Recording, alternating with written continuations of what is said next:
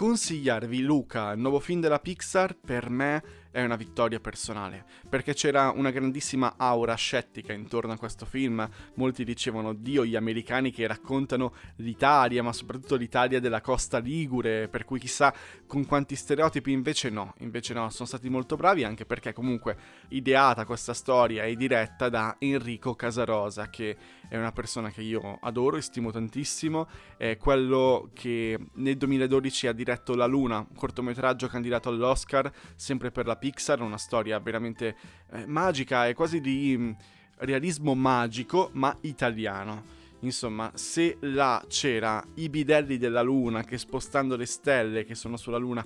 interpretano le varie eh, fasi lunari, qua c'è una componente altrettanto magica, cioè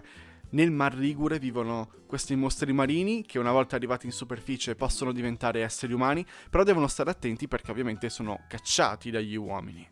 E il protagonista di questa storia, che è Luca, questo ragazzino che sogna la terraferma, ma la sua famiglia l'ha sempre pro- proibito, eh, lui un giorno incontra quello che diventerà suo migliore amico, che è Alberto. Alberto è anche lui un mostro marino, un sirenetto, credo possiamo chiamarli così, che però vive su un isolotto. Vive su un isolotto, lui vive da, da ragazzino, cioè sa camminare, sa fare le cose delle persone vere e invita Luca a fare questa esperienza, ma soprattutto ad aiutarlo a guadagnare dei soldi per comprarsi una Vespa. Ora, è un campanello d'allarme la Vespa, potrebbe essere, ma è soltanto un pretesto nella stereotipizzazione dell'Italia per raccontare una storia, cioè è veramente soltanto un McGuffin per far andare avanti la narrazione, per cui il loro obiettivo sì è vincere la Vespa, che è un po' uno status symbol dell'Italia,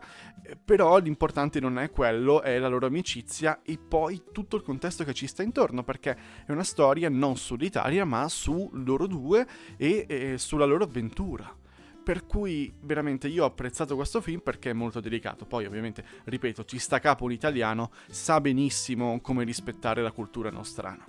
Ora, questo film sente molte influenze, non soltanto di cultura generale italiana, tra cinema, per cui Fellini, tantissimo Fellini, sente tanto anche l'Italo Calvino, le cosmic comiche secondo me veramente c'entrano tanto, ma ovviamente c'è anche una componente miyazakiana perché del, dello studio Ghibli, quindi di Miyazaki, di Porco Rosso in particolare, Enrico Casarosa è un grande fan. I colori, l'estetica, production design e la palette usata per raccontare questa storia è molto Miyazaki in certi momenti, perché Miyazaki ha fatto anche delle cose ambientate in Italia, ho già detto Porco Rosso, e Porto Rosso con la T è la cittadina in cui Alberto e Luca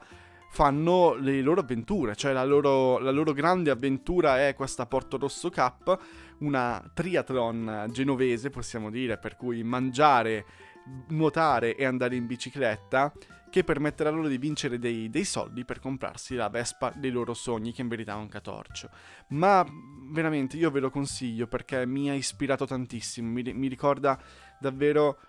il perché voglio scrivere questo film. Perché l'Italia è bella vista anche all'estero, si può esportare il valore principale del nostro paese e ci sono davvero tante cose, tanti dettagli, tante leggende che non notiamo che però sono internazionali perché una volta trovato l'universale nel locale